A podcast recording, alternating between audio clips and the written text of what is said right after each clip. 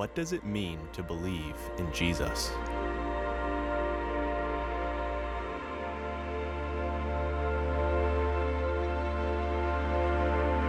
Is it adhering to certain moral principles as part of a religion?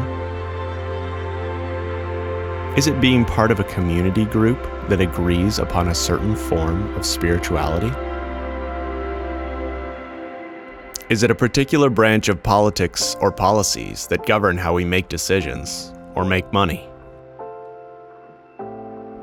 Is it just affirming that somewhere, somehow, this figure this rabbi, this ancient teacher existed? Or could it be something deeper, more relational and communal, more involved and more invested? And if that's true, maybe there are things that we need to reconstruct to understand more about what it means to believe and follow Jesus with our whole hearts, bodies, and minds.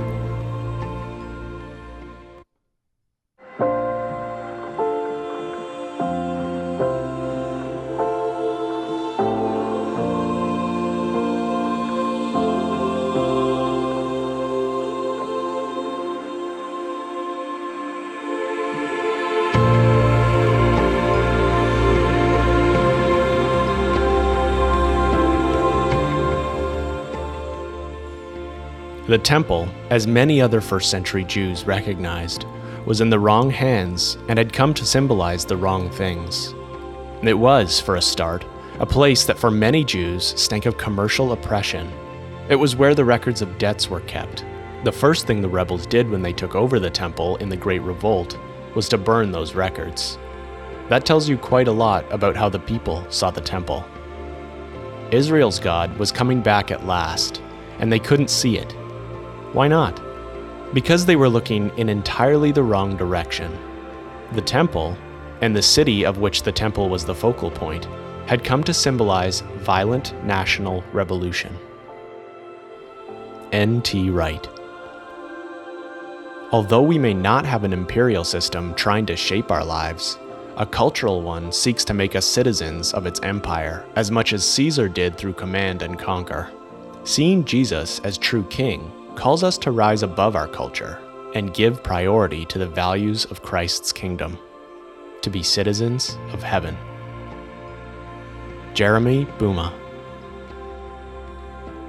One of the greatest ironies of the history of Christianity is that its leaders constantly gave in to the temptation of power political power, military power, economic power, or moral and spiritual power even though they continued to speak in the name of Jesus, who did not cling to his divine power, but emptied himself and became as we are.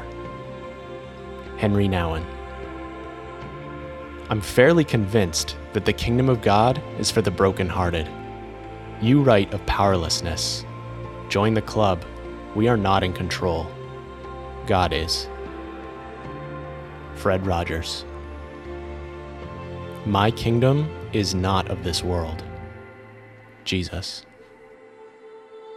In your relationships with one another, have the same mindset as Christ Jesus, who, being in very nature God, did not consider equality with God something to be used to his own advantage.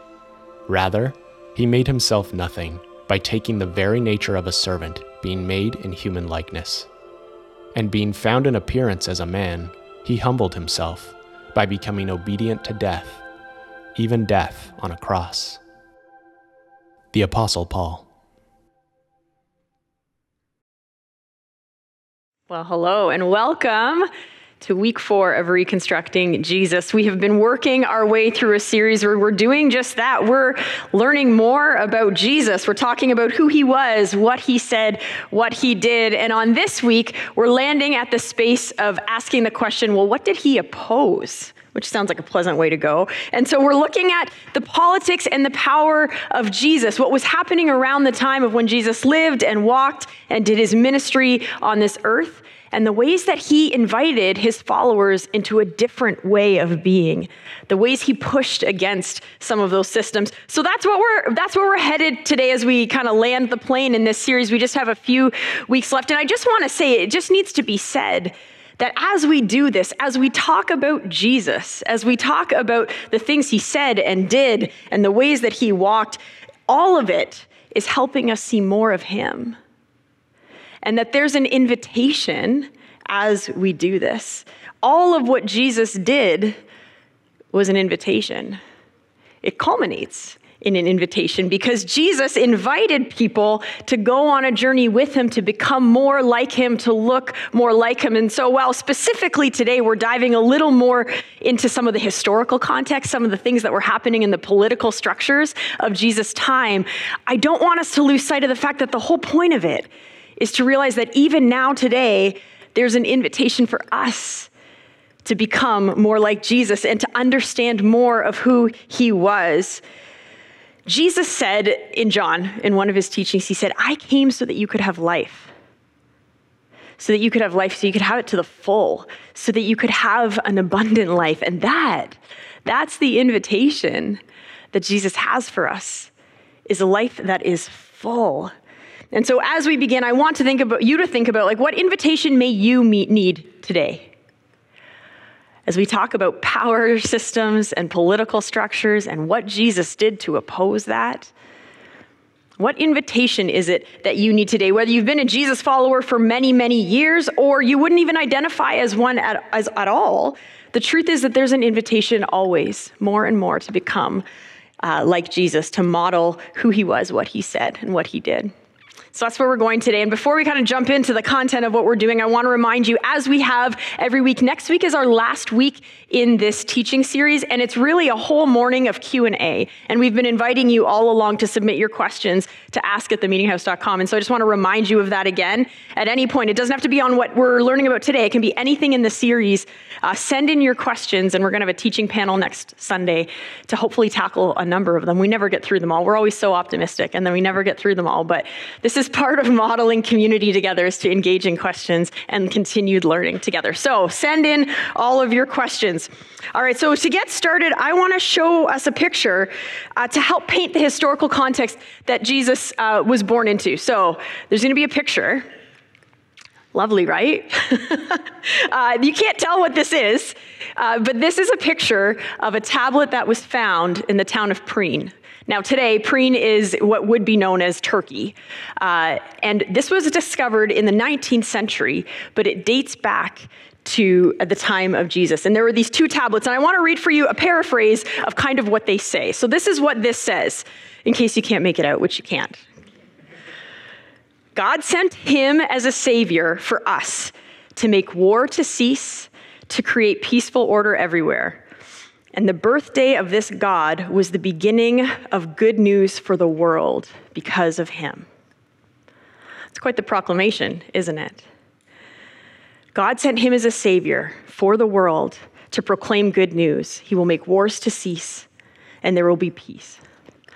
That sounds pretty familiar to many of us, doesn't it? This proclamation. It sounds an awful lot like the pronouncement of Jesus the expectation of his arrival, the good news that he came to bring, to bring peace for the world. As we get closer to Christmas, those are some of the like phrases we hear. The, the wording, even in that, those tablets, were bringing glad tidings, bringing good news. But here's the thing that was not about Jesus. That was the pronouncement of a new calendar based on the birth of Caesar Augustus. Right? so, the point of these tablets, what these tablets are saying is that uh, the, the birthday of the god Augustus is the beginning of glad tidings for the world, was the beginning of good news for the world. And so, therefore, really what they were saying is we're starting a new calendar, and it marked the new way of marking time, all based on the value and the power they placed in their leader, their emperor. The glad tidings that they refer to, they're using a Greek word that will be familiar to many of us. The Greek word is euangelion, which really translates to good news or gospel. And so those are words we're very familiar with as we talk about Jesus. And so what's important as we talk about the historical context, this is the landscape into which Jesus was born. Is that there already was a system of power that said, we see someone as so highly regarded as God that they will rule over the land, and it's through their power that there will be peace and good news. And it's fascinating because we're going to talk about, we're going to land a few different places through this morning about the different ways that Jesus pushed against the political systems. And that started with his birth. Luke, the Gospel of Luke, could have just named that Jesus was born in a lowly manger in Bethlehem, which would have pointed back to the prophecies naming in Micah, naming that Jesus would be born in this way. But he goes further to talk about the historical context surrounding that birth, saying this happened because Caesar Augustus issued a decree that the entire world would be, uh, there would be a census of the entire Roman world. Jesus was born into such a political climate. You can see the contrast. You have Augustus, whom these tablets are proclaiming is so valuable and important that a calendar system will be based on him. He was born into privilege, surrounded by luxury, and he displays his power by numbering all of the people in the world that he has empire over. And then Jesus quietly enters the world in a manger, in a far off corner of this Roman Empire. He came to establish a kingdom wider than any earthly or Roman rule. And so Jesus, even in his birth, came to say there is a different kingdom that we are to follow. But you can get a sense of the environment, of the political climate of the time. And that word gospel that you're so familiar with, we can just contrast it. It's not, a, it's not actually just a Christian word. We've co opted it because it means something to us. But like I said, it really just means good news. And that would have been used to announce the arrival of the king in Caesar, to pledge allegiance to this king would have been what would have granted salvation from destruction. See, peace came, Pax Romana, which is the peace that came in that Roman Empire, came through military force. And you contrast that with when the words, when it's used with the words of Jesus. Mark, another gospel, specifically says the beginning of the good news is about Jesus, the Messiah. So there's already a contrast at play for the way that Jesus came and what he came to bring.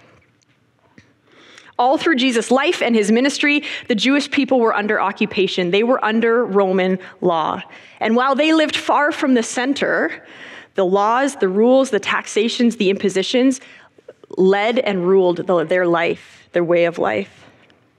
So we've talked about Jesus' birth. I want to talk about another system of power that Jesus came to push against, and that's the temple. And you would have seen a quote at the beginning, and we'll talk about that in a minute. The temple was the place where, where God resided. The temple in Jerusalem was the place where the presence of God was. And so, for Jewish people, this is where they would go and experience God. And there were laws and there were rules and there were systems, but the temple was the presence of God. It's for Jewish people where it's almost like where heaven and earth would have met because that's where God resided. But the temple had also become a system and a structure for power and oppression, which it was never meant to do because it was the center of economic power under Roman law and under religious rule. Because, yes, it was the place where God's presence resided, but it also became the center of the banking system. This was the center of economic power. It was the center of the banking system, and it was also the place where all of the debts were kept. And so the temple actually became this system or a symbol of almost the rich versus the poor. Middle class Jews were called out for all of their debts owing, while the high priests lived lives of luxury based on the debts they received. So they were, there was a demand for tribute to Rome. There was an instruction for taxes to the king, and there was a system that kept track of the debts of the people, of the Jewish people. And so, this presence, the space where the presence of God was meant to be, actually symbolized something very, very different. People's lives were forever marginalized as their debts increased. The rich get richer, and the poor get poorer. And perhaps this is a system of power and oppression that isn't so far off from what we have today. The rich get richer, and the poor get poorer. And Jesus came to, to push against all of that. Jesus came to say this temple where the presence of God is, is not going to be needed any longer because I am the presence of God. And so, this temple, this system that symbolized so much of the power, Jesus came in subversively to say, This isn't where God is going to reside because I am the place. I am the presence of God. The presence of God doesn't just live here. I want us to look again at that quote that was in the quotes package. I think it helps paint a picture for us. Israel's God was coming back at last, and they couldn't see it. Why not? Because they were looking in the entirely wrong direction. The temple and the city of which the temple was the focal point had come to symbolize violent national, national revolution.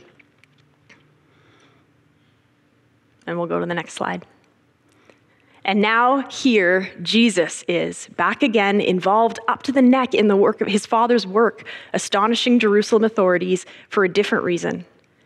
This is the climax of his father's work, and that work is now focused on Jesus himself, not the temple.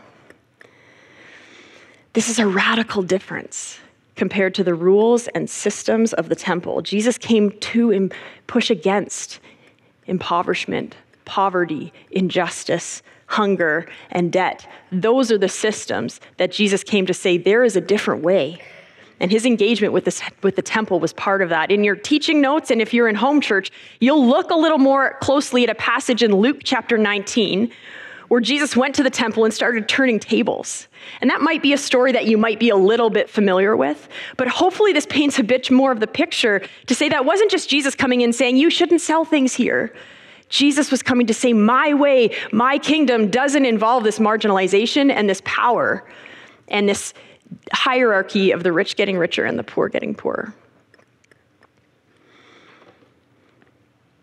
And so I want to talk a little bit more. We're going to kind of continue on the journey. We've talked about his birth, we've talked about Jesus' engagement with the temple, and I want us to take that a little further to talk about how did Jesus engage with the authorities?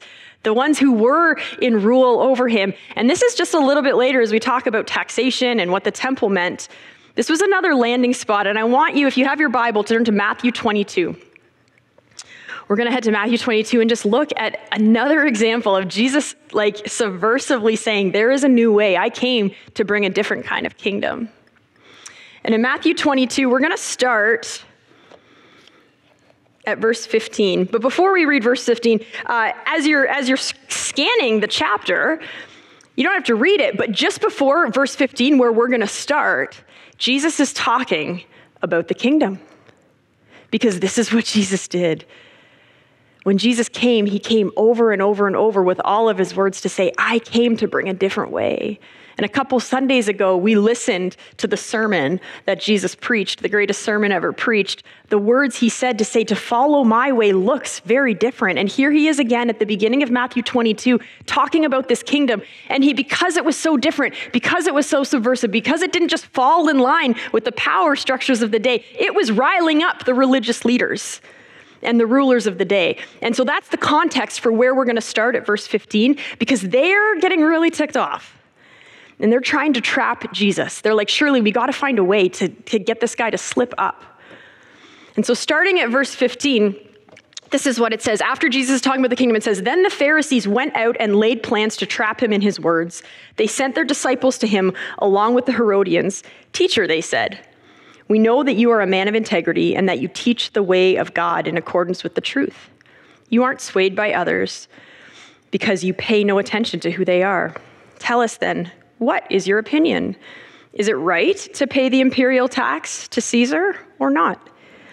But Jesus, knowing their evil intent, said, You hypocrites, why are you trying to trap me? Show me the coin used for paying the tax. They brought him a denarius, and he asked them, Whose image is this? And whose inscription? Caesar's, they replied. And then he said to them, So give back to Caesar what is Caesar's, and to God what is God's. And when they heard this, they were amazed. And so they left him and went away. So this is so yeah, this is so fascinating what Jesus does. He just has this way with his words of dancing around the trap they're trying to lay for him. So in in Jewish law, it would have been illegal to have a coin with a graven image on it. So, this is why they were trying to trap him because they would have known, and the Jews listening would have known, and the religious leaders were trying to say, This isn't part of our law. It is illegal to have a graven image. And here we have a coin with a graven image on it, like Caesar's. And so that they really think, okay, we've, we've got him here. Either he'll tell them to pay the tax, and then that compromises the kingdom of God, or he'll tell them not to pay, and then they're under disobedience to Rome. So, what's he going to do? And Jesus answers this in such a subversive way. Basically, he says, So, what are the things that are God's?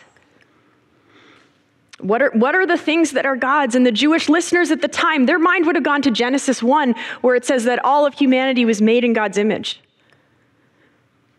Genesis 1 26.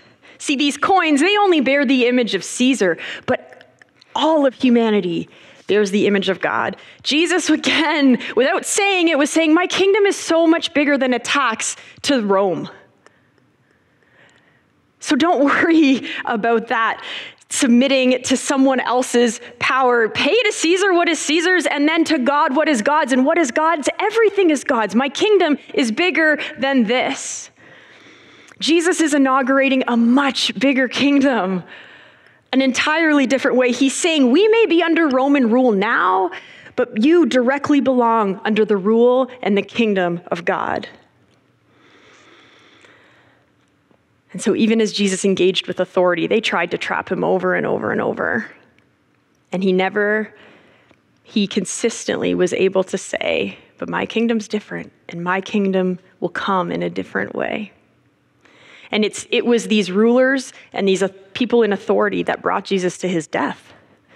That's where I want us to land, sort of near the end here. We've talked about his birth, We've talked about the temple, we've talked about the way he engaged with authorities, and all of that culminated into the journey to the cross.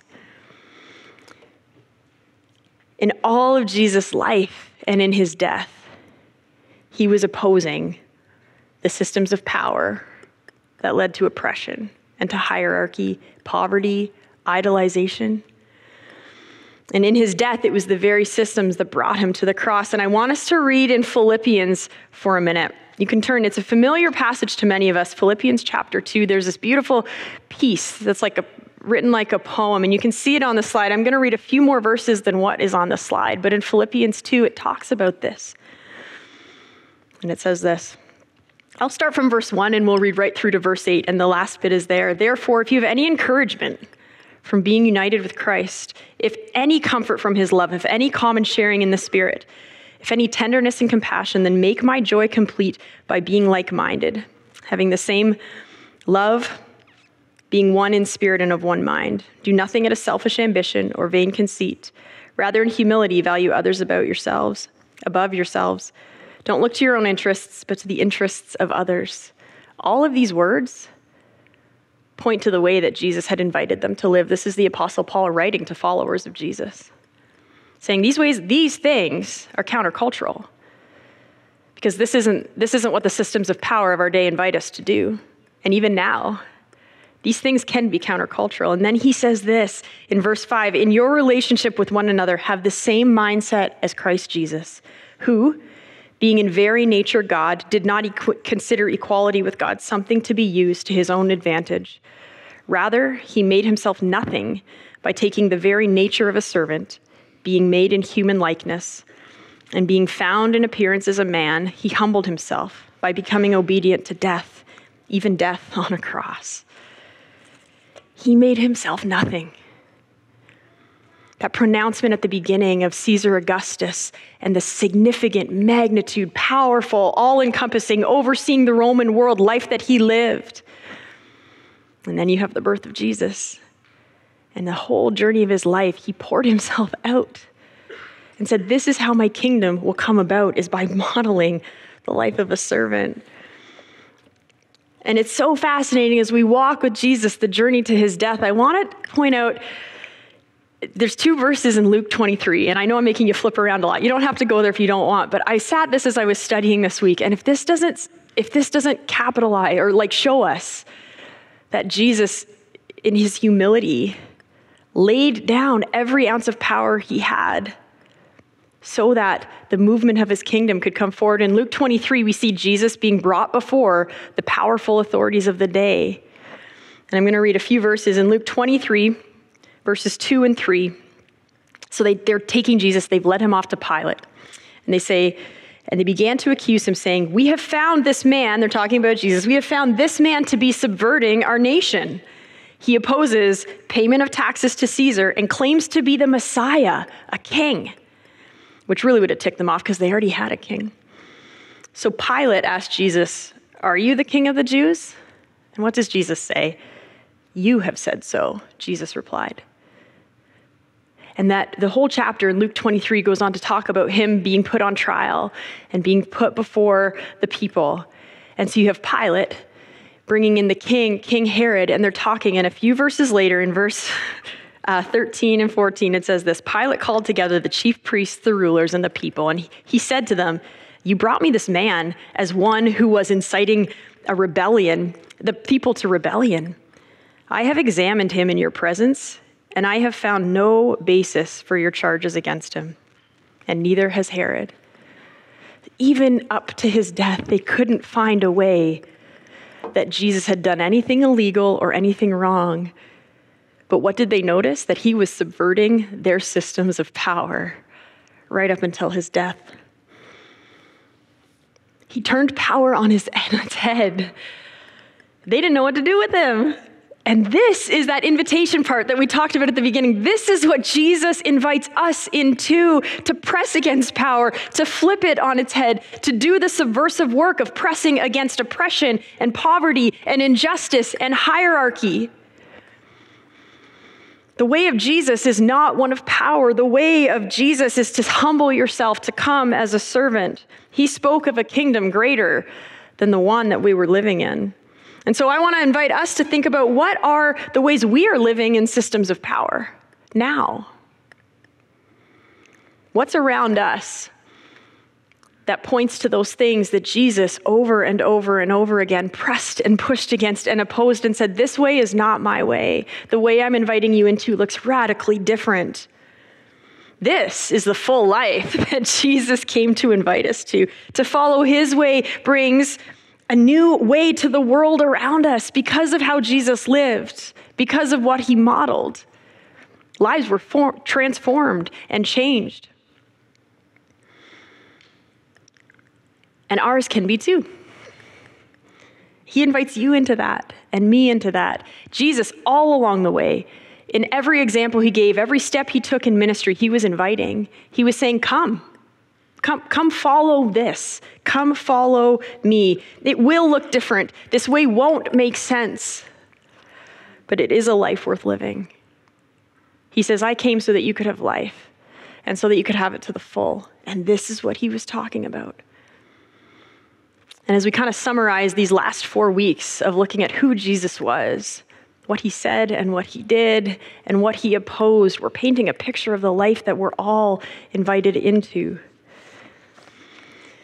And as we talk about power, it wasn't as though Jesus was without power. He had all authority given to him by God. He just chose to lay it down. And in his death and resurrection, and then as he left his disciples, he actually left them with this power. He said to them, I am leaving you with a gift. I am giving you my Holy Spirit. And that's true of all of us now, too. That wasn't just a one time deal gift for the 12 followers of his, or the 72 followers of his, or the thousands of people that came to follow his way, because his way was quite captivating. For anyone who follows Jesus, we are given the gift of the Holy Spirit. And do you know what that means? It means that we have access to the power that Jesus had. And so when we live in a world that presses and pushes and corrals us into systems of power and ways of being that sort of follow one track, we have the Holy Spirit's power to give us the courage and the boldness and the wisdom to say there's a different way that brings justice and brings fairness and looks to the margins and brings freedom. And so Jesus says, I am leaving you with a gift. And so if you're sitting there, wherever you're at, if you've been a follower of Jesus for years or you, you're still exploring, Jesus says, Come and see, come and watch. The people that followed Jesus, didn't right away instantly drop everything and go. They'd actually been walking with him for a while. Before Jesus said to the first disciples, Come follow me, you know what he said to them? Hey, come and see. Because he noticed they'd been watching him. And maybe that's your invitation today is Jesus is saying to you, come and see what I do. Come and see how this way is different. Or maybe your invitation, if you're already a follower of Christ, is to say, Do you believe the power that you have in you? There's a verse in Romans, it's one of my favorite verses. Romans 8 11 says this. I think I have it on a slide. The same power that raised Jesus from the dead is in you. I'm paraphrasing, but uh, and Jesus says in John, because of the Spirit, you're going to do greater works than what I have done. The invitation is to move the kingdom forward more and more and more, and we do that because Jesus is with us by His Spirit, and this is the way. This is how we press against the oppression and the power systems that were around in Jesus' time, but are also around us today. And so we're going to leave it there, but sit with the invitation you have. There is always an invitation with Jesus. And it is a life that is to the full, and it is a life that is worth living. And if that's a decision that you're stepping into, we as a church want to walk that journey with you. That's why we exist, is so that each of us can look more and more and more like Christ. Let's pray together. Oh, Jesus. uh, we're so thankful for who you are and that the way that you laid out for us is the way worth following. God, would you bring to our minds the ways that we need to pay attention to the systems of power that we live in, live in all the time, where maybe we don't even realize it, but you're inviting us in a gentle way to press against it. Uh, reveal that to each of us wherever we maybe are. And God, by your Spirit that you so graciously gave us, I pray that you would help us hear and to see the invitation that you're giving each of us today, whatever that might be. And may we have the courage to step into that. We pray all of this in your name. Amen.